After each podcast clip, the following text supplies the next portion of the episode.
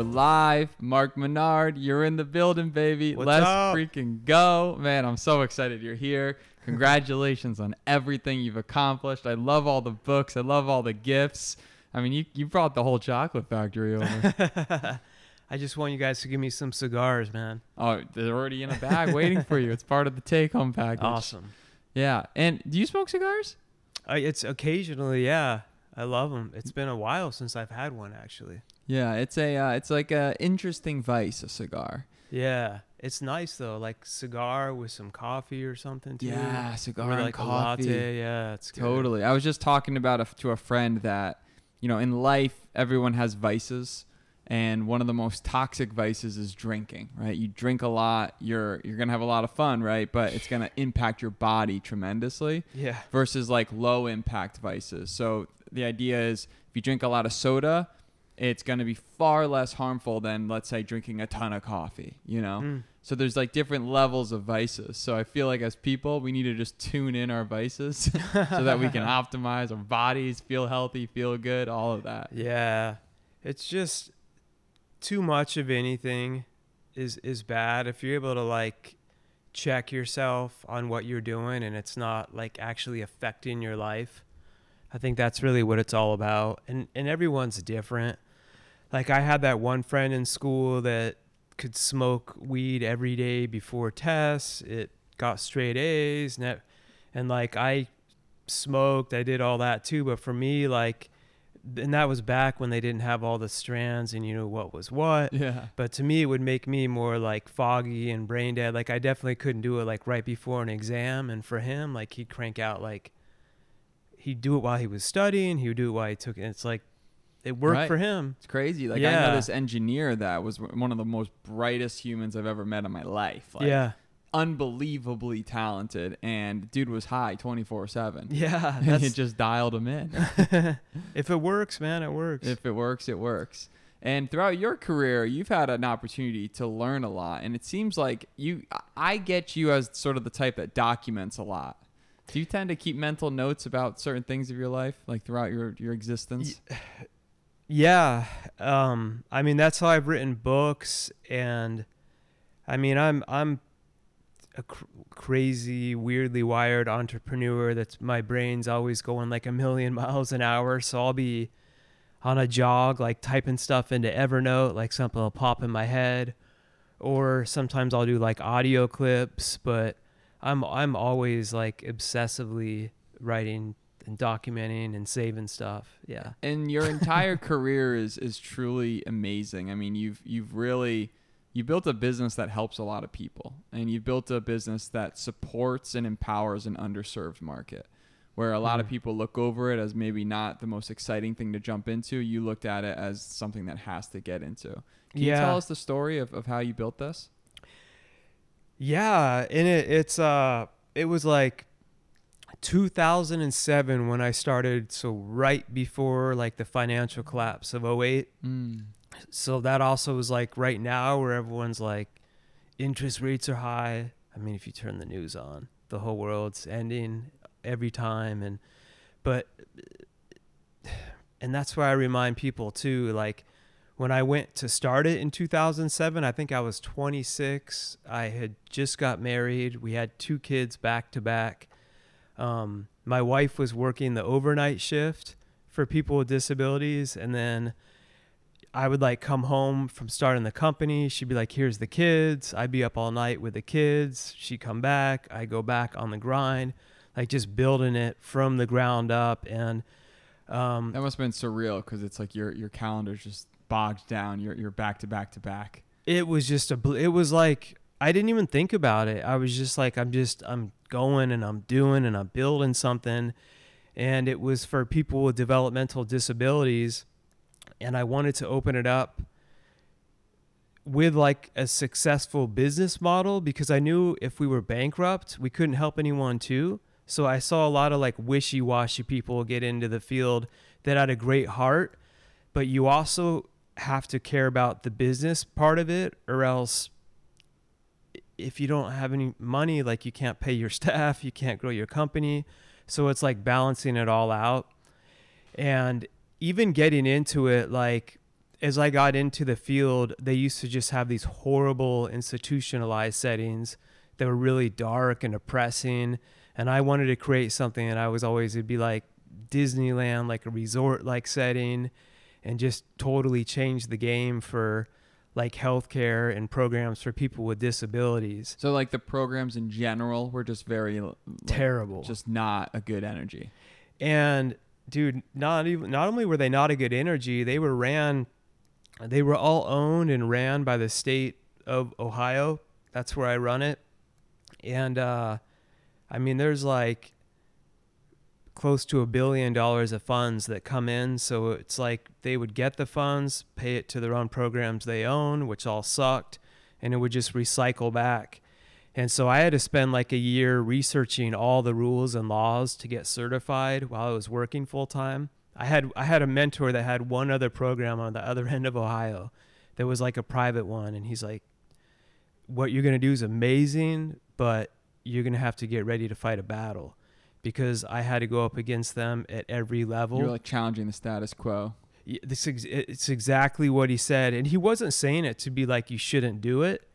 But it's like, that's what I always, when people are like, I'm an optimist, I'm a pessimist, I always consider myself a realist, because you can't be blind. Like, I looked at that still with like a positive point of view, like I'm going to overcome this, but you've got to be a realist to like gather the facts and know, right, this is what I'm going to have to go through. So I spent a year, and like every new team member I bring in, even to this day, 17 years later, once they make it past their probationary period, I meet with them. I tell them the whole story of Dreamshine, and I pull that book out in my office in Ohio. It's like this big with every Medicaid, Medicare rule. I had them all highlighted. I had to become like a self-taught lawyer. Yeah. And I didn't love doing that, but I knew like the bigger purpose of why I was doing it. So that kept pushing me. And then when we went to open it, it was crazy. Like I did start getting threatening phone calls from like high up at the state telling me not to open Dreamshine. And I mean, dude, like my office was in a barn. I was just 26-year-old kid with like a flip phone that was before iPhones. And I'm like, you couldn't even scan stuff back then. I was like printing brochures out from Kinko's, if they even still have that. I don't even know if they have that here in Florida. But a place where you had to like make brochures, print them out in bulk, like send them in the physical mail about this place called Dreamshine we were going to be opening up. And they just caught wind of that and were already calling me, telling me, I work high up next to the governor. I'm just telling you, we've seen these brochures going around. You shouldn't open up Dreamshine. We've been doing it this way for like 45 some odd years. And this is the way it's always been. On the flyer, it almost outlined sort of how you were going to change it up. Yeah, I was showing like pictures of what it was going to look like and all that stuff. And they were like, they called me to tell me not to open it. But literally like their job is they're supposed to be serving everyone. Because once you're equally certified, I learned that in the rule. Like, I don't want to overcomplicate. It's like if you have health insurance, yeah, you can choose to go to like any doctor on your network that's like covered. Yeah, in network. And a lot of our individuals are on Medicaid, Medicare with disabilities. So as long as you're certified, like we are as an agency, they can choose to go to any certified agency with like their insurance coverage. So we bill insurance kind of like a doctor's office. So that first year was literally getting insured. It was all getting all the certifications, but it was also battling. So the people high up of the state and everything, they didn't say they were lying. They say they accidentally misinformed them, but they would tell the individuals, because they'd have to go through them to come to our program. And they would say, oh, you can't go to that private one. You're only certified to come to our state-owned ones. And so they would lie. They literally were lying. So I would have to call like the head superintendent up, go and meet with them. And I'm just like in my shorts, t-shirt, again, 26 years old.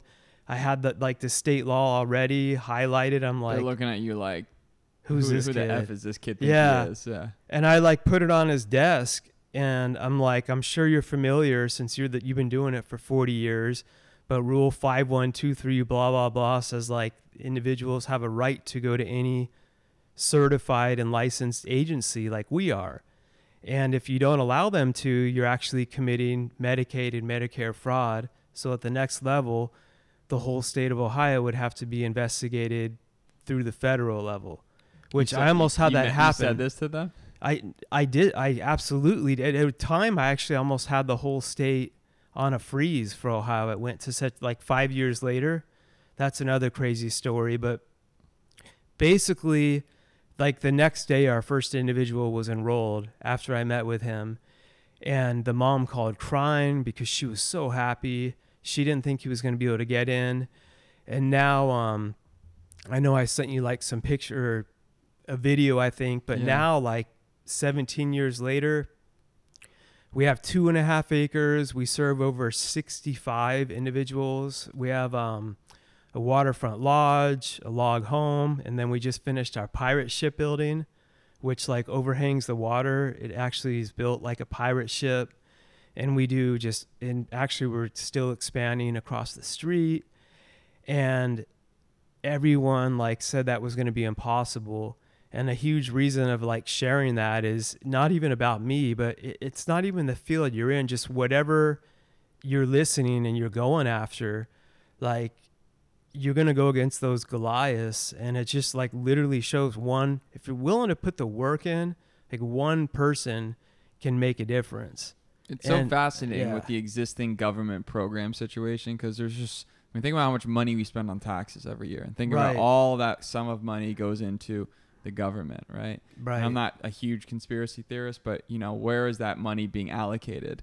And I, you know, I've seen firsthand working in tech how quick big government is down to funnel millions of dollars into these like grants and programs that so if you win, I mean, it can change your life. So it's interesting, like with your situation, because you have all these existing programs that are dedicated to help people with disabilities. Right. And you see this whole situation playing out, and these people have probably had a really cushy situation going and they weren't changing it.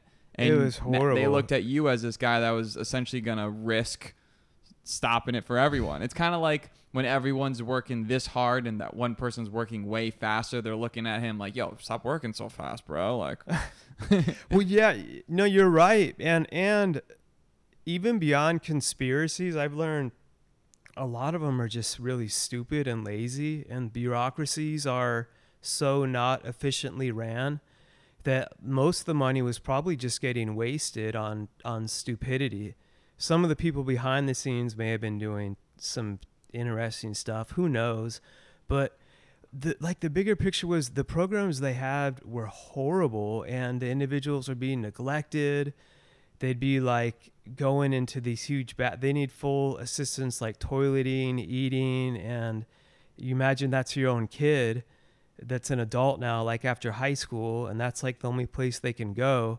And I worked at some of them, and there'd be like 16 of them in a bathroom with just no one assisting them, feces all over. And it was horrible. And so like parents were having to like quit their jobs so they could stay home with their kids that are now adults, to be able to take it's with some of the, there's all different functioning levels, but with some, it's like having a younger kid that needs full assistance your whole life. And they were exhausted. And it was like, that just fueled my why so much of like, no, like we're gonna make something better. So you were able to figure out all the behind the scenes, the paperwork, if you would, to be able to lock in the funding. And when was like the first sort of breakthrough, the first like kind of like deep breath where you could finally like take a second to breathe because it was moving? I mean, it's always a work in progress, but I would say maybe 4 years in to where we then had like our own spot and we were starting to grow. That must be a great feeling.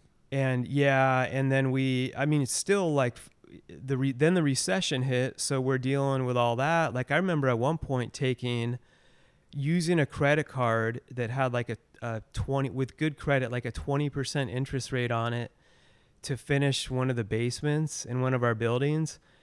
And because that was all we had. And then we just got a letter in the mail. They're like, we're raising your interest rate to 35%. Like, never missed a payment. And it was like, always just struggling through that. But that helped us grow. We pushed through it. We paid it off. I hate credit cards. I don't like to mess with that as much as you can. That would be a whole other episode on finances we could do. Yeah. But then we got invited. I think like when we kind of felt cool was like we had our compliance review with the state where they come in, they like audit everything. And we became one of the first programs like in history in the state to be in 100% compliance across the board. And they go through like everything with your team members, your staff, like every certification, every training, everything you have to have on the grounds. So I like got invited to go speak to that same like head county board that actually told me not to open. And the lady who was there, I still don't say her name, was at the event where I spoke at, and they like had us as like the honored guest for Dreamshine. And it just, so I didn't even know, but her good friend's daughter was attending Dreamshine, the lady that told us not to open. So like after I spoke, she came up to me and she's like telling that lady that told me not to open, she's like, have you met Mark? He owns Dreamshine. Oh, our daughter goes there. You love her. It's the best program ever. And I shook her hand. I'm like, I think we've talked on the phone before. And like, she knew that I knew. And that was like one of those, like, thank you, God moments, like coming around full circle. Man, that's so cool. So, and then with the, it's in Ohio right now. Is this same situation happening all across the country? Yes. I've had people ask us to open Dreamshines in at least like 38 other states, and we're working on expansion and even maybe one day a franchise. That's another level of, but that tests the leadership and the systems we put in place. But we're expanding across the street, so we're going to be able to like quadruple. We have like 20 team members right now too. Yeah. So learning tons on leadership, and we're S corporation. So it's not a nonprofit. It's built like a business. Yeah. We have a nonprofit entity we're doing for like some of the candles and stuff like that for like our job program. But like I said before, like I knew if we didn't set it up like a legitimate business, I saw too many come and go, then we weren't going to last. Right. But you have to be in it for the right reason too. Yeah. You needed to look at it from that capitalist standpoint to make sure that you can pay the bills and you know, it's only so far you can go with donations and, you know, paying people just to get by. It's, you know, figuring out something that is foundationally set up for success where people are happy, they're paid well, they have the benefits they need. Yeah. And there's probably a lot of benefits to that versus going the nonprofit route. Yeah. And I have a whole new CPA now that like does stuff at a whole other level with having other businesses and entities, and we're looking at a non-profit for the future. We're trying to do a whole residential section that's going to be like smart homes, which no one's ever done in this industry. And that's where I am looking at like grants and stuff where they do have like $9 million grants that we would actually use towards building those smart homes. Then another company like owns the real estate, but that's getting down the line. So there is times where it makes sense and you can have it and they like feed each other. And some of the stuff has gotten, I mean, we always just hear the worst stories of stuff, but I'm friends with a lot of like very successful, almost billionaires that are some of the most like giving people behind the scenes, you know, and I'm sure you do too. Like, there's a lot of great capitalists out there. And I'm sure they see your business and they warms their heart and they want to help.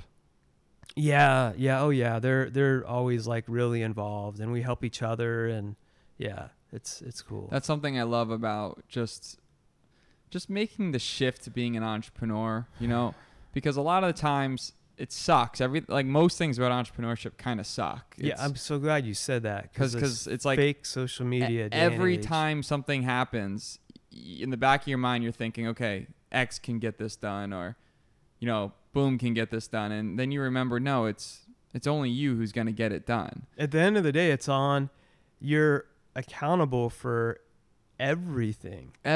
Like, and then as you grow, like, and that's such a good thing with learning leadership. And I got to a point where I realized, like, whoa, I suck at leadership. I've got to learn a lot. It's a skill. That was like 12 years ago. And that became a game changer, because then you can have head leaders that can solve some of those bigger problems. Mm.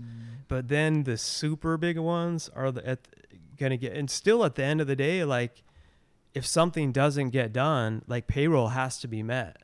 It's on you. Well, it's like a growing pressure every day. You know, it grows, but as long as you can achieve, it's amazing. Absolutely. But the bigger it grows, the bigger the pressure. More people you can let down, the more impact it happens if you fail, you know? That's what's the process and the levels of, like, I always say I'm like a 15-year overnight success, because like, if you get it too quick, it's like you would crumble. And it's like each level you go through kind of prepares you for the next. So it's like you have 5 team members, 10, 20, 50, 100. And it's like you keep learning along the way to set up. Just to even be able to fall asleep at night with the current levels of stress that you have. You know, it's each level. I know we have to have like 250,000 every week just to meet payroll, every other week just to meet like payroll and health benefits now. And I remember at a time when we had to have like 4,000, and that was stressing me out. Yeah. But it's the same. It's just amplified. But like everything you go through, it like trains your mindset for that next level. And what I love about it is the point I wanted to make with this is everything with entrepreneurship kind of sucks in that sense, right? It's 24/7, 7 days a week. You don't really have the holidays. You don't really think like that. Anything goes wrong, you're on call. You don't really have a nice 9 to 5 schedule where, you know, at 5:30 you're going to go to the gym and you're going to go a date night with your girl. It's just crazy because shit has to get done. And the hardest thing is no one's going to compliment you for it. No one's going to say, hey, great job, man. We appreciate you. So there's really little reward in that sense. So you have to just have a rock solid. But the thing that I love about it is the day you become an entrepreneur, the day you start sort of self-identifying, you start to be able to play in a new class of humans. And that's actually my favorite part about it. And I love that you mentioned, like, we both know successful people. Like, I love building cigars.com because it unlocks my ability to now talk to people that are CEOs of massive corporations. It allows me to talk to other entrepreneurs and have respect and skin in the game. Right. You know what I mean? Because in that respect and skin in the game comes from people that have also gone through that same pressure and feeling. Absolutely. And when you start playing ball, you realize everyone's down to help. Everyone's down. And you realize too, like, everyone goes through the same. You feel like you're the only one, and I don't, like, a lot of it's mental. Like, we'll lay there at night and be like, "How am I gonna do this?" Or you'll come in my head. 17 years I've been doing this. We have our monthly all team meetings. I go there. We meet with our whole team, and even still, I'll be like flying there, and that thing will come in my head like, "Who are you to think you're good enough to go meet with your team? Who are you?" It's like that crap still tries to come. You just don't allow it to stop you. And like everyone that I've known, whether it's been very successful professional athletes, I mean, some of them even like pre-show were like, dude, I'm so nervous. I had actors from like Breaking Bad and some other, I don't want to name them specifically, but like pre-show they were like, I'm feeling nervous. And I'm like, I just watched your show last week. Like, what? I'm like nervous to talk to you. But like, and I actually, I'm like, can we share that? Because that's like really comforting for people to know that just everyone goes through it. Right. But entrepreneurship and stuff we're very isolated and stuff. And it's the rewards are amazing, and I'm not complaining. Like, I'm super grateful, but yeah, dude, like, you're not going to get, like, you give the praise out, you know, and you're not necessarily going to get all the pats on the backs, but you do through the results, and also through, like, you know, times when clients reach out. And I'm sure, like, stuff like with a show, there's so much work that goes into a podcast. People have no idea. Well, it's funny, you know how a lot of times people probably reach out to you and they almost just assume that you want them on your show. Yes. Yeah. You know, you get those all the time. Oh, you have a podcast? Oh, great. I'll be on your podcast. Yeah. Yeah. And you're thinking in your back of your mind, like, they have no idea the amount of work hours that goes into producing one episode. For real. So it becomes, once you get going, you start realizing, like, it really needs to be your decision to want to do it, because at the end of the day, it's not a handout thing. It's a production. Yeah. And you'll get burnt out too.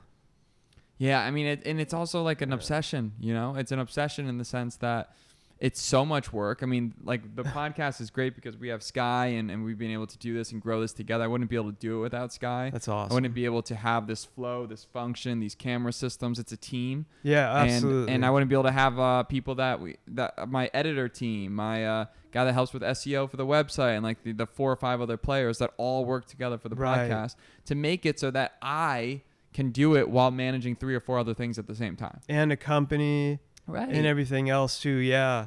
That's what I explain too. Like, people will see my books or my speaking or the show, and I'm like, that's 10%. Like 80 or 90% is like also my company Dreamshine. But it's also like, you look at Dave Portnoy with Barstool Sports, like 10 years he built Barstool Sports, and then like the 11th year it went viral. Right. Well, that's my point. A 10, 15 year overnight success. It's literally like, I don't know if you read like 3 Feet from Gold. It's actually a really good book, but it's like the example. I'm sure you've seen it with a miner with a pick, mm-hmm. and like on the other end of the rock, they're like this close to hitting it, and there it shows 2 of them, but they can't see how close they are, and it's like 3 feet on the other end of it. They're about to hit gold, and they've been doing it and doing it and doing it, and one is like finally like, I can't do it anymore, and leaves, and like 2 more hits and you're about to hit gold. But the thing is, like, you don't know if you're 2 hits away or 2 million away. And it's like, you just, everyone I've ever met and known that's truly been successful, it takes time. It takes years. But you can do more than you think. It just takes usually longer than you think. And if you can get that in your head and like tap into your why, like, imagine if they would have given up, like, on that 10th year, you know? Yeah, and it's the journey, and that's the thing that's hard to remember. I know. It's hard to remember when you're not killing it, when you think about the journey, because everyone always says that they look back and the journey was actually the best part. You know? A lot of times the journey sucks. Yeah, you know, but it just sucks. Yeah, it totally sucks. Yeah. But there's these moments. There's these moments of dopamine that are so exciting. Like, you get a big order, or you all of a sudden, everything goes out the door for a minute. You just, like, your heart stops a second. That's right. Because it could be you. And you know, being in the entrepreneur space, you start to meet so many other entrepreneurs. Mm-hmm. And, you know, one thing that I've always shared that I feel grateful for is, you know, I never have any like jealousy that with people. I try mm-hmm. not to have that, because it doesn't help anything. You know, mm-hmm. I'd rather root on my friends. Everyone win together. Everyone wins, you know, but it also does, friendly competitiveness get to you, because you're like, hey, if this person can do it, I know I can do it too. And that's what's great for the podcast. Like, I love the podcast because it forces me to network with high-powered individuals and entrepreneurs that become some of my best friends. That's right. But it also reminds you, like, shit, I can do this too. Sky can do this too. Mark can do this too. Yeah. These guys just took action instead of just thinking for 3 months straight. They just took action. And one of them led down a road that led to more action. And holy shit, you know? And you start to absorb it like a sponge, like, and I always say respect the levels, like what you just said too, because, and I'm the same, rather than getting envious or jealous, I get inspired, and I'm like, man, if they did that, that means I can do that one day. And I don't have to kill myself if I don't have 15 yachts right now or something, but it's awesome to see that can be done. Yeah. You know, and I've say this a lot, but like, I've never ever met a hater that was doing better than me. Like, I've never met a hater that was at a way higher level than me. It's always someone that's like down here, like picking and hating. Like, hate never comes from above. And I think that's also the reason why it's easier as you get older to be an entrepreneur, though it's harder because you have less time in a sense, but it's easier because you have less fucks. You know, when you're younger, you're just so infatuated with what people think of you and your follower count and what Jenny from high school is thinking about the video you just posted. Social media is a whole other game, yeah. And, but as you get older, you get more like IDGAF. Like you get more, I'm in my zone, I'm in my lane, this is who I am. Yeah. I know I'm never even going to see those people that are in the back of my mind probably ever again. Right. And what's stopping me, you know? Yeah, but it's a good, I mean, we all go have those thoughts and stuff. And I continue to remind myself, if what I feel like I'm doing is genuine and pure and helping people, then like, fuck it. Because I'm a Christian, I believe in God. Like someone could write right now and be like, how dare you just say fuck it and believe in God and stuff. And I'm like, you don't know, like my relationship between God is between God and myself. Like, someone could never say a swear word in their life and be out like murdering babies or something and act like they're perfect. Well, it also makes you relatable. Yeah, I don't overly cuss, but that's my choice. I don't care if people cuss. I continually try to be like as authentic as I can. Yeah. And it takes, like we all go through that. We'll do stuff and be like, man, what was that I said? What should I put that out there? Are they? And then I just like have to think, if I did this with the right purpose to try to help people.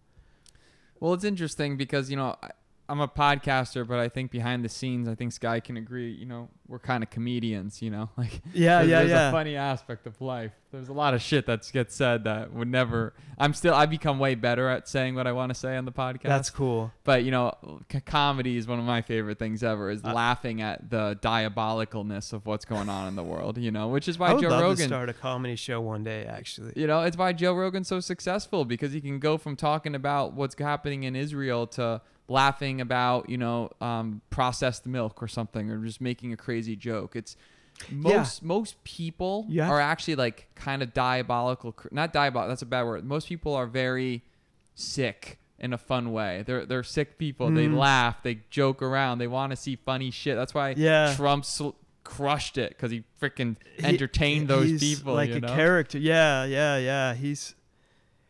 I mean, dude, Trump. You have to have a sense of humor. And you're right. Like when something, that's what I look at with guests. Like some of them are like, here's my 10 questions you can ask me and don't ask anything off that. And I'm like, no, thanks. Like that's just, I love you, but that's not a good fit. That go beyond like the news or radio, or it's just, but I feel like you have to kind of have that in your personality to be able to just talk and have conversations and joke and calm down. And like Donald Trump, I remember it was Dave Chappelle. It was so funny. It was when coronavirus came out, and Dave Chappelle's like, man, I don't like Donald Trump that much, but I got to admit it. I was watching him speak one day, and he was talking about coronavirus, and he came out and called it the Kung Flu. And he's like, man, he's like, I almost fell out of my chair. He's like, that's supposed to be my job. He's like, he's like, how's he doing that? Like, I'm the one supposed to be making jokes. And he was, oh man, it's great. It's great. You know, people resonate with realness, and people and that's also why a lot of in social media world, if you can get someone on social media who can be edgy, it makes people almost pull them to their brand sometimes. Like you see the Slim Jim guy, Sky, you know who I'm talking about? The Slim Jim. It's like the OG Slim Jim guy? Yeah, like someone owns the Slim Jim account. I'm thinking of like when it was like the red, like when was it used that like snap into a Slim Jim? I remember that. No, there's like a guy who runs the Slim Jim account, and the Slim Jim account's always commenting like ridiculous shit on everything as it relates to like a big hard piece of meat. And people love it. That's awesome. People eat it up. It's on Instagram more so than, but yeah, Slim Jim. And every one of their posts, they have a 69 in the comments, not in the comments, in the photo somewhere hidden. That's genius. Look, we're literally talking about it, right? We're advertising for them right now. Like that's a perfect example. I guarantee you, some people are like, you can't do that. They're gonna.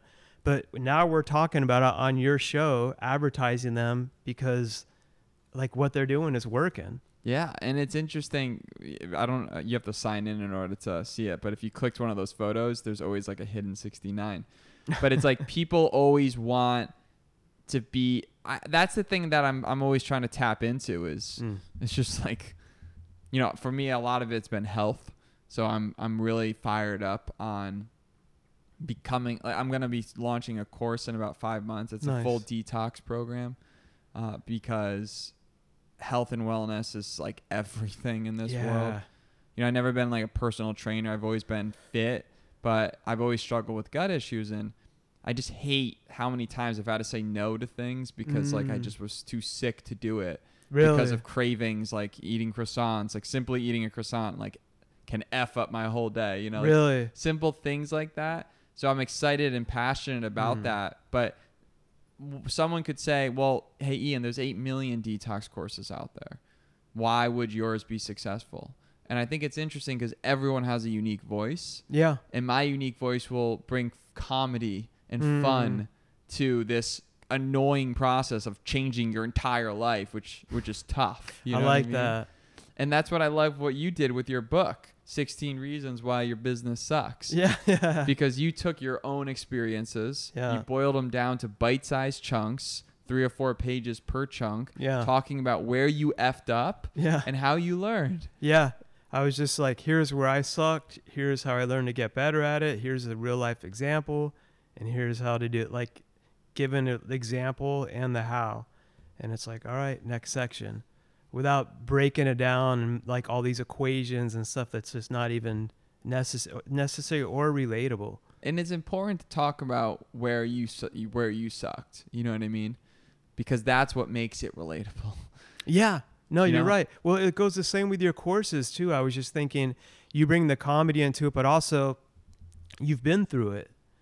So you're not preaching like from someone that is just saying this. You're like, and it makes you relatable, and you can like emphasize with the people that are going through it. And you could go from the comedy to being like really real. Like, I remember, I'm sure you went through depression at times where you're like, how am I going to go on a date if this is going to happen? I'm not going to get sick. I'm like dropping atomic bombs. I can't. Yeah.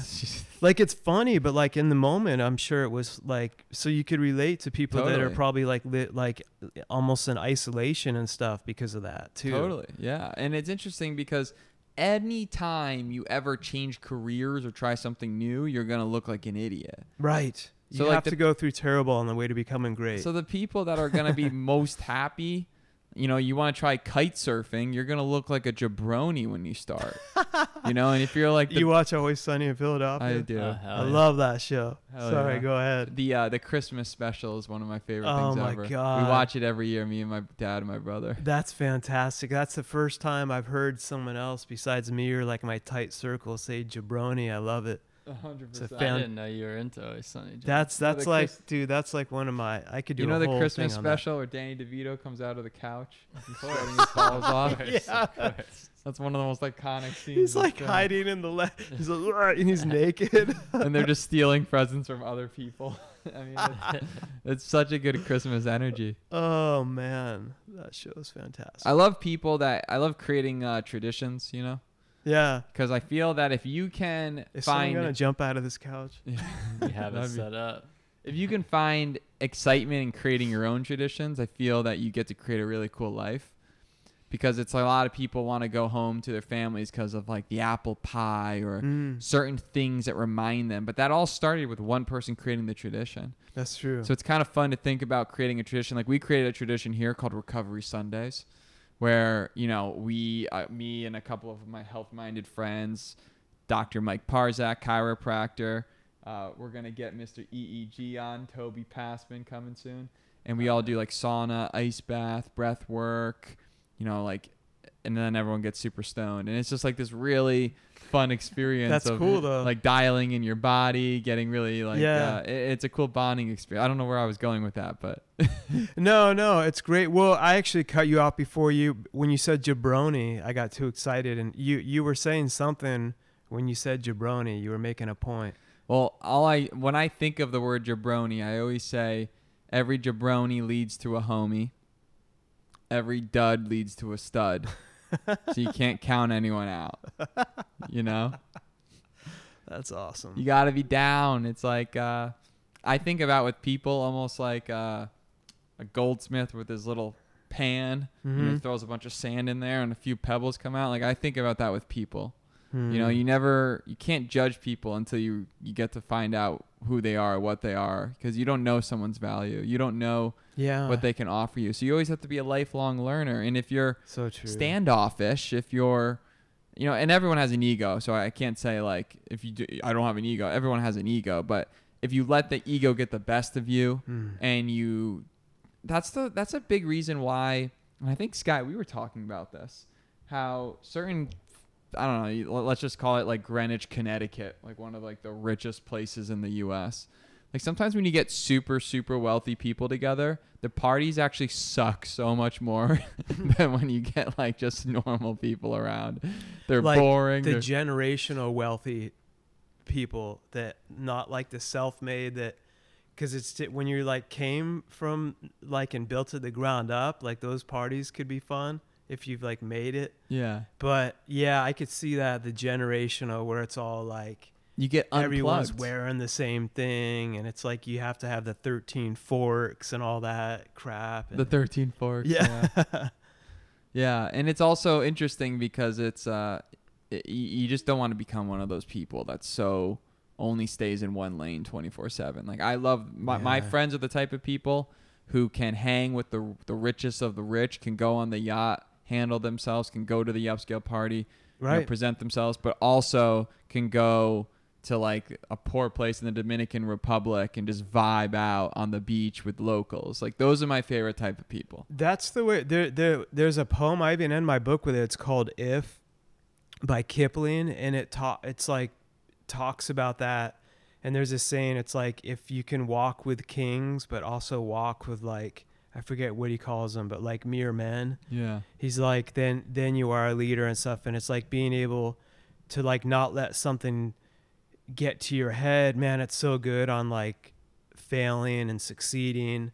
But that's what I always continually strive to be, like where we are now. Like you'll see when you're on our show, like the neighbor, like we started with nothing. But I mean, now, like, you have to go through security to get to our neighborhood. There's like NBA players that live in our neighborhood, and it's people could come and see us now and think like, oh, it must be like the younger me would have thought that.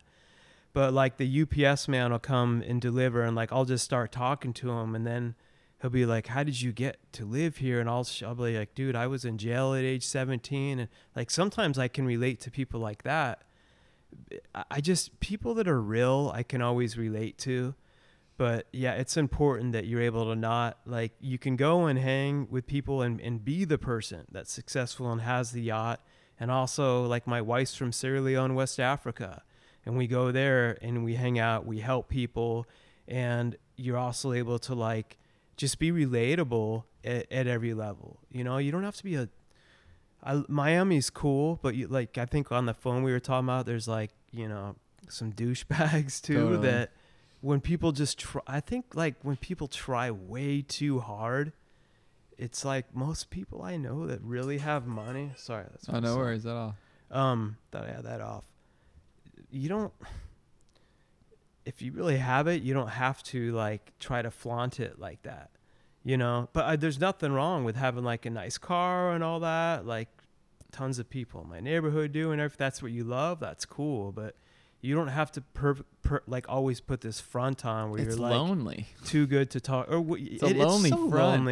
It's a lonely and a fake front, because if you're flexing that all the time, you're gonna attract fakeness. Yeah. You know, and some people say, you know, Miami's a place that can swallow you up and like wipe you out. But the truth is that if you're comfortable in your own skin, it's not going to mess with you. And you'll meet.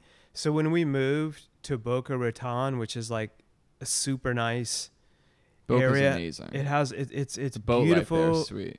It's really cool. Yeah. But there's like, there is a lot of like stuck up idiots, but when my wife and I moved there, we were in Ohio, and I'm like, okay, yeah, but there's going to be idiots, and we're at a whole other level. We're living where we have the private country club and all that, but we'll always find like-minded people wherever we go.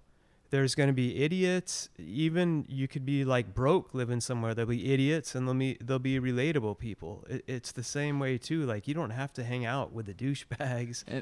It Quick pivot, by the way. Talk to us about what landed you in jail. Yeah, speaking of being authentic too, I talk about it in my first book, but from having my company Dreamshine, it wasn't till like 7 years in when this feeling came like it's time to share that story. And I remember thinking, well, what's everyone going to think about me?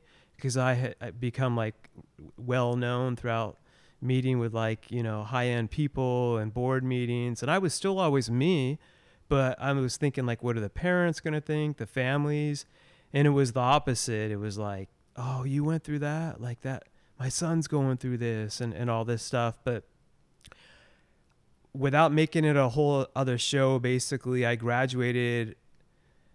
I was in all types of nonsense in high school. I somehow managed to graduate early at age 17, like not with a good GPA at all, but somehow graduated early. I was living in a trailer with two other dudes, working at a Harley Davidson shop, doing every drug possible, selling them, blacking out, driving for years. I wouldn't even remember getting home. Like, I can't believe I didn't kill someone or myself, or I just all the time.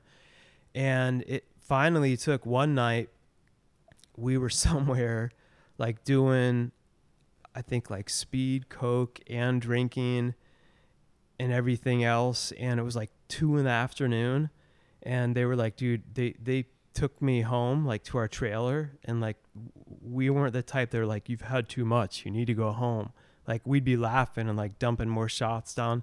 So if they took me home, that means like I was out of my mind. And all I remember is I woke up, it was night, and in Colorado we had a place called Wiener Schnitzel. It's wiener dog, and it was open 24 hours. I got into my car, somehow I drove, and my only memory is I'm in the drive-thru, and there was this giant like cowboy truck in front of me, and I just remember it was like fading in out, and I passed out. The next thing I know, dude, I believe I was dead, because it was just blackness, and then it was also just like boom, and I'm just like whoosh, my eyes jolt open, and I'm like, okay, what's going on? Where am I? Why is the ground so cold? It was pavement under me. And I'm like, okay, I'm not in my room. I look up, dude, there's this guy laying in the cell with this giant beard, like this full grown man. I'm still only a 17-year-old kid. And I start getting up, and then the police officer comes to the door. He's like, Mr. Minard, step outside. And I'm like, what? I go out. I was in the holding cell. He takes me to start doing my mug shot. I still don't have a clue what happened. My face pops up on the screen, and the whole left side was all smashed in and swollen. My jaw was broken. My eye socket was fractured. And I had found out from the police reports that, like, when I was driving behind that dude, basically I just passed out, and my car like rear-ended him and then pulled off. And the witness report from the workers there said he just opened my door, and I'm just laying there like that. And this was like a 36-year-old grown man with warrants for assault, like in other state. And he just had a field day on my face, just pounded the living crap out of me. You just beat the shit out of me. Yeah. And I was dealing weed at that time. It wasn't legal. And I remember I had an ounce, and I had it broken up into like different bags, like 8s at the time. And that would have been a felony and proof that I was selling it. Somehow when he beat me down, that all fell out of my pocket. So I don't know, maybe he took it. Maybe I wasn't like asking the cops like, hey, where's my ounce of weed? Yeah. So I didn't get charged with that. But I went through such a long process. And because my blood alcohol was so high, the cop was like, when I read the report, I thought, they said you're in the holding cell. I'm like, no, dude, this guy's either dead or in the hospital getting his stomach pumped. And they're like, no, he's in the cell. And like, they're like, I have not seen someone with a blood alcohol like content that high that was not. Drugs can allow you to hit that higher level. That, and I was the other, and I wasn't like, oh, that's because I did speed and coke. And but dude, I had been just living like that for like years, and it took going through that whole process of court, getting charged the highest. I try to have my whole little victim story to the judge. I brought my pictures of my face beat up. The judge just told me everything I needed to hear. Was like, "Are you done?" I'm like, "Yeah." And she was like, forget about your little face getting beaten in. Like, your blood alcohol was so high, like you could have wiped out a whole family in a minivan." And I had other stuff before that too, for like, not, I think like at DWAI and possessing some little things. So it was all adding up. So they needed to teach you a lesson. Yeah, a true one that I needed, because my mindset was all backwards. I'm like, I used to think you're born successful. You're either smart or you're dumb. You're I like thought I was dumb. Trash or you're not. Yeah. Yeah, and I'm like, that's for them, not me. And anyway, going through that whole process, being on probation, losing my license for 2 years, having to ride my bike, take breathalyzers, I had to do like 282 hours of therapy. They gave me the maximum of everything, or else I was going to be like doing 12 months. Well, that's gnarly because. And then my face smashed into and my jaw like partially wired. So anyway, go ahead. Yeah, your Kanye West moment. Wire. Yeah. Great song. That's crazy. It is a great song. Well, it's crazy because it's, I mean, a lot of people have done drugs when they were younger or they experimented it. But some people have more addictive personalities. And then there's, you know, childhood traumas from like your family being effed up and crazy things happening in your house and you don't know what to do. So you escape. I think one big thing is who you hang out with when you're younger, like dude, the crew that you hang out with, you know. I had good parents and I preach this to my kid. I'm like, so, you know, like look around your five friends and that's what you'll be like. That saying, yeah. The two guys I lived with in the trailer, I hadn't talked to them for like years. When I wrote my book, I looked it up. They're both dead. One of them shot himself. I think he was like still doing coke all the time. The other one had two like little girls, man, and overdosed from a bunch of painkillers and whiskey, like in their late 20s. Terrible. So like 100% of the people I was with at that time are dead. Like that would have been me, like had that not happened. And I didn't immediately just like, I can go drink and stuff now and I'm not like a full blown alcoholic. I was just in that time, just doing everything all the time and just being an idiot and the people I was around and just getting more and more into all that. But like when I wanted to start to change, I remember them like calling me a sellout. And being like, people like us don't, like, I was thinking of going to school. Totally. And that's another reason why it's like, you got to get out of your hometown, you know? Yeah, man. That's another thing, too. You got to get out. I mean, whenever I go back even to my home, like, I love Loudonville, New York. I love Albany for the most part. I don't love it, but I like my childhood. Memories and stuff. Yeah. But I just immediately get lazier. I get less productive. I like go back to like being like a 13, 14 year old mindset. That's interesting. It's almost like it pulls you back. Like, yeah, I'm not like, I want to go work and grind all day. Like I'm not inspired. I'm not creative. I'm more haunted. Man, like Jesus couldn't do miracles in his own hometown, which is always like interesting of a mindset thing to me too. He could do them everywhere, but not in his own hometown. One thing I think that's interesting with the drugs is, you know, I know a couple of people here in Miami that are super successful, but they're like full coke heads. Yeah. And it's like gross. It'll catch up. It is. It's not like, it's not cool. And if they're doing it like all the time too, like that's their coffee and stuff. Like they show those Wall Street movies and they make it look cool and sexy or like Scarface, but They never have like a happy ending. Yeah. You either end up dead or in jail. I just think coke's overrated. I don't know. It's coke with the fentanyl deal too. It's horrible. I heard a crazy statistic. How many people die a year from fentanyl overdoses? Oh, dude, is it like 100,000? I'm glad that I think it might be as high as that, or that just might be the stat that I just watched in a Netflix movie. I heard that too. That's crazy. The guy that played Captain America.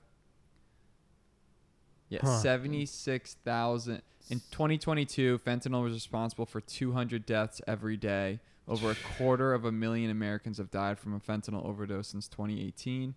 In 2022, 73,654 people died from a fentanyl overdose in the U.S. That's insane, because if you go on the news and you see like 3 people died in this crash, or this was a school, like a shooting, but you never see that number pop up. No, they don't. I know. It's weird. 50 people died from COVID, but they don't say like 73,000 die from fentanyl. Like, what even is, I'm glad that wasn't around back in my day. I don't even know what it is. I'm pretty sure it's a painkiller. Maybe it was around. Fentanyl's been around. They just used it more in the hospital setting. It's like a morphine. Oh, okay. They still administer it in hospitals. Okay. But I guess the issue is that it's become more and more... Well, once it hits the streets, it's cheaper than heroin, so people will do it. Got it. Okay. Yeah, it's a scary situation because, you know, here you are, you're a young kid, you're just... All you know is your school. You don't even know like more outside of that. Your just brain hasn't been open to it. You have no idea, and you're trying to like get with a cute girl at school. Don't worry, it's approved by the drug or the Food and Drug Administration.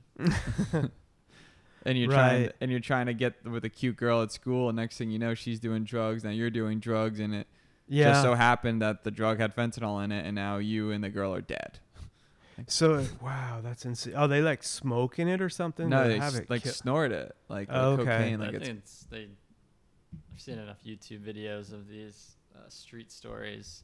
They inject it, snort it, smoke it. It's all. It's just like heroin. That's crazy.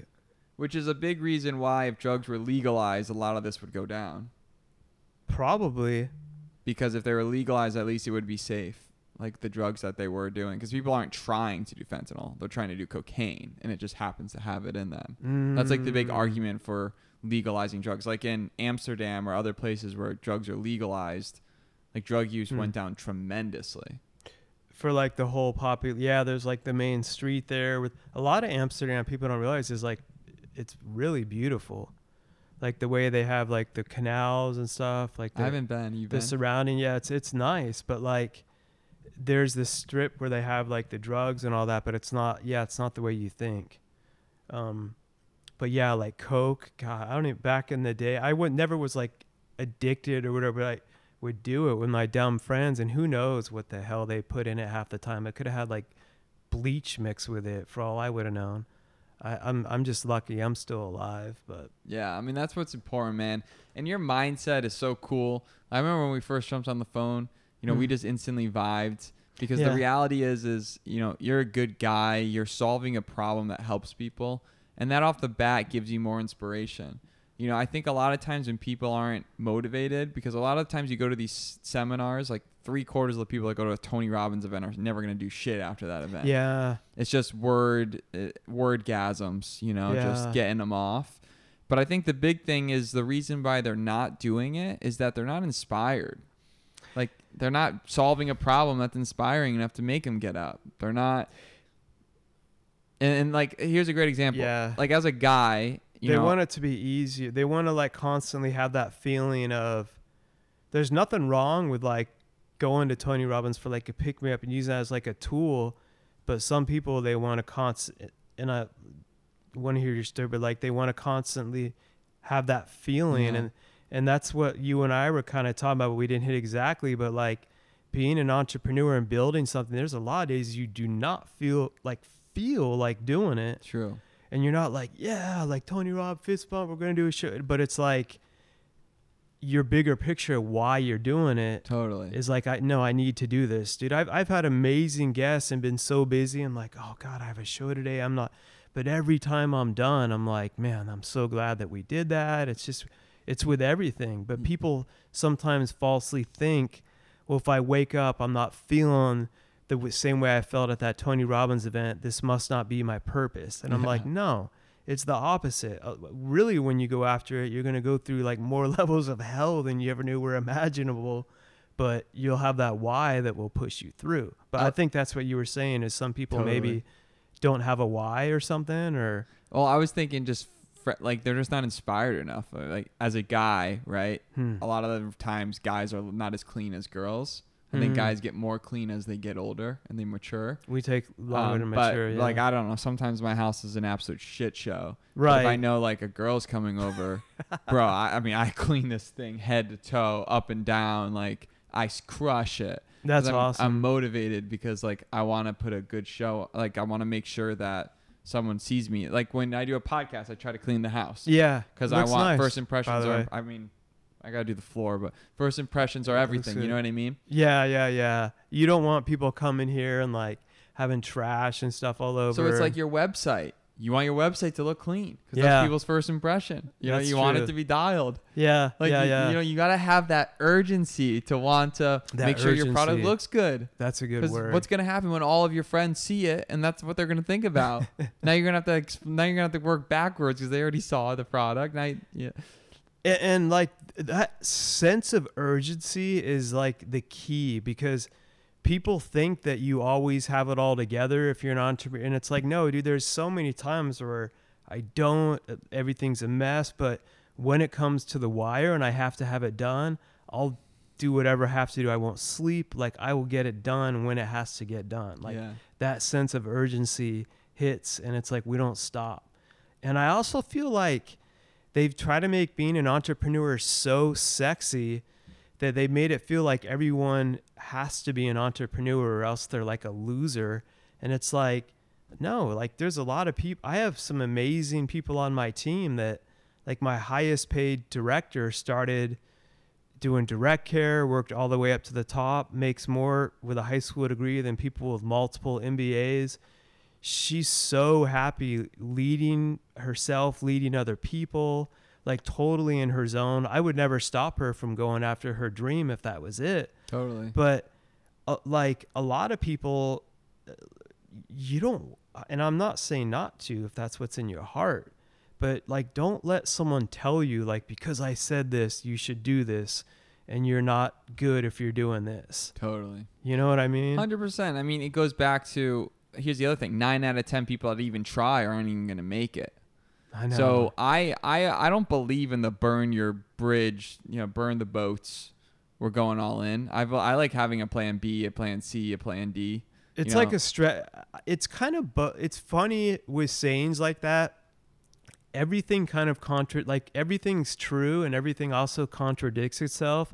Like you could pull sound bites from my speaking events where one thing I said here, I meant it and it was true. And then an hour later, I'm saying the total opposite and it's also true. Yeah. But it's like understanding like the yin and yang of it all and how it, there are times when you have to kind of have that burn the ships mentality, but also if things change, like, okay, you've got to pivot and adjust and like re-strategize and you're still going after that, like North Star or that treasure. But it's like, well, we just got a bunch of new information. What we were doing here with these ships like literally isn't working. So we're not like giving up. We're changing and re-strategizing because we have better information on what we're going to do. And then also, yeah, like you said, there's times where you do a side hustle for a while. I know a lot of people that have done that.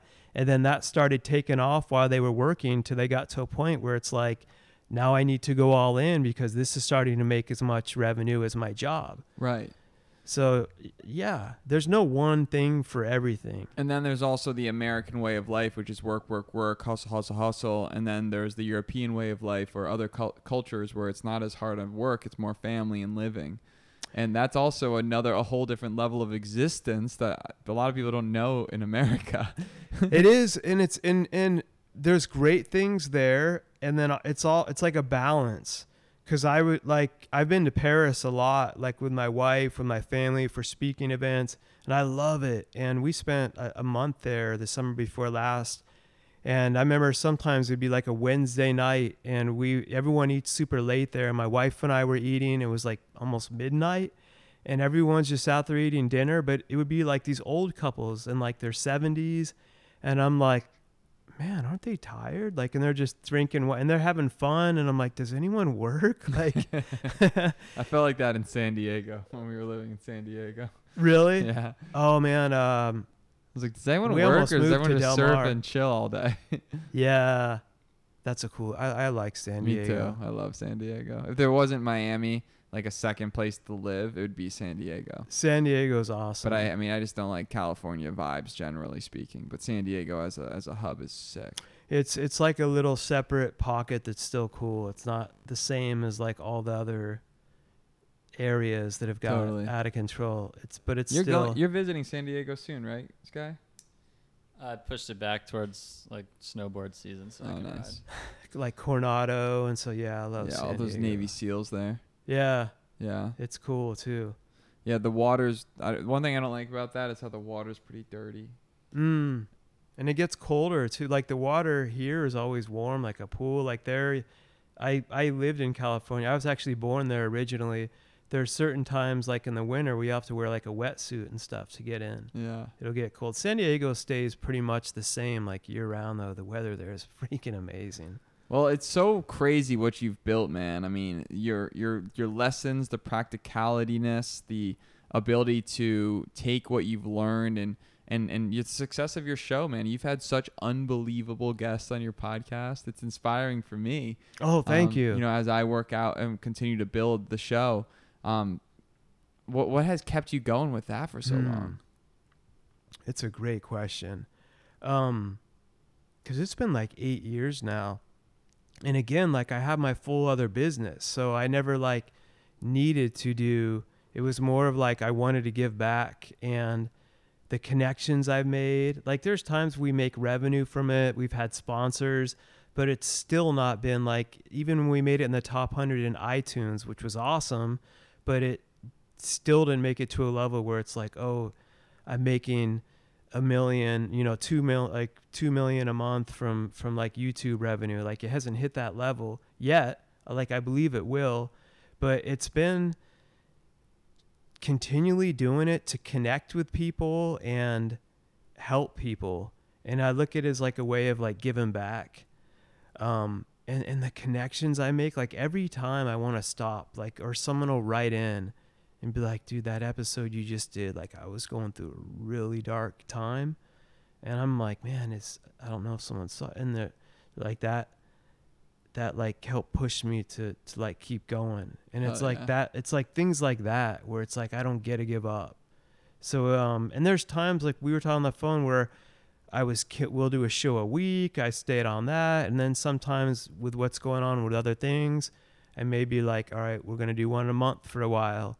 And now we're pushing back to one a week, but I've never been able to totally stop. And It just, it keeps building and growing and stuff, but it's a lot of work, you know, but like what you guys have here is cool. And you meet amazing people, and some of those connections have done stuff between myself and business that have built up more and like made more than any ads or anything. Totally. And that's the thing that people don't. That's the secret gift. Yeah. That's the gift right there, folks. Yeah. You know, if you ever hear someone say, everyone has the podcast, it's not about that. It's about conversations. Last? Yeah. And I've seen a lot of people have them for like a year or so and go. And some have reached out and be like, dude, Mark, I respect you now more knowing, because people don't know how hard it is. Totally. But a lot of them have them, but to keep it going is a whole other thing. Well, one thing we always ask every one of our guests, it's like a staple for the show.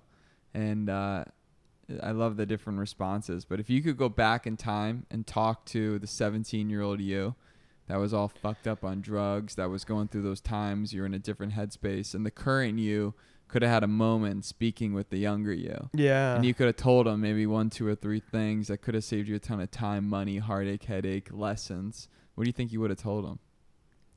I get asked this a lot. So first is my stupid, like corny dad joke where I would say time travel exists, by the way, because I'm here from the future. God, it's so stupid. And then I just go back in my time machine and leave. No. To be honest, I would tell myself, and that's everything that I do with the books and all that, I'm thinking of my younger self and that person that, like, you're not stupid.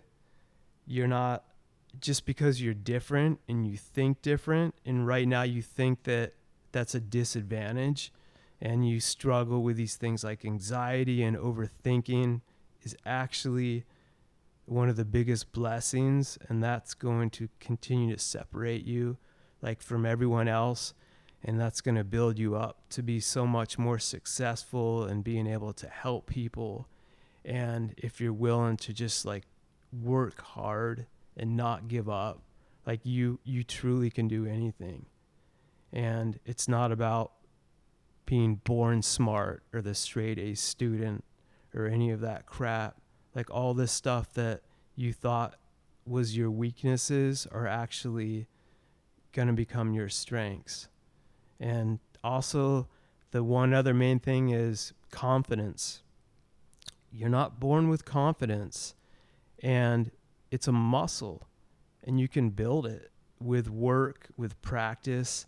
You can build it just like any other muscle, and you can become whatever you want. I can't think of a better way to end the show with that, because that was fire, man. I love that. Thank you. That's special. It's been an honor to be here. I love how you said you're not stupid. Because think of how many times we tell each other we're stupid when we're young. Like, oh, what an idiot. I used to think I was, man, because I wasn't like the straight. I thought if you weren't the straight A student, I thought they just had it all. Yeah. That was their path. And like a lot of them work for me now. And I don't say that in some stupid bragging, but it's like everything we have in our heads, it can get so twisted of what reality is. And that was pulling me down into all the drugs and the stupidity. It was all a lie. It's all a lie. Yeah, you don't have to, like, anyone can do anything if they just believe in it and, like, really don't give up, and that's part of their purpose. So. Well, man, I appreciate you so much for coming on the show. I appreciate you making the drive out here. This has been so much fun. Yeah. How can people follow you? How can people find all these beautiful books, get them in their hands? I made it. So if you just go to, like, Mark Minard, MarkMinard, I think .net. I gave it the wrong one last time. I think it is. And then it's Mark Minard on all social media, Instagram, YouTube, the podcast, Elevating Beyond. Yeah, thank you for pulling it up. Is it markminard.site or .net? We have our Dreamshine one. I always screw it up. Markminard.net. Thank you. And that has connections to all that. Social media, everything, and please reach out. I love to connect with anyone. You can find the books and everything there, the shows, but it's just an honor, and I hope this helps anyone. That's what I care about. Appreciate you, man. Looking forward to a long-time friendship, and it's a damn good day to have a damn good day.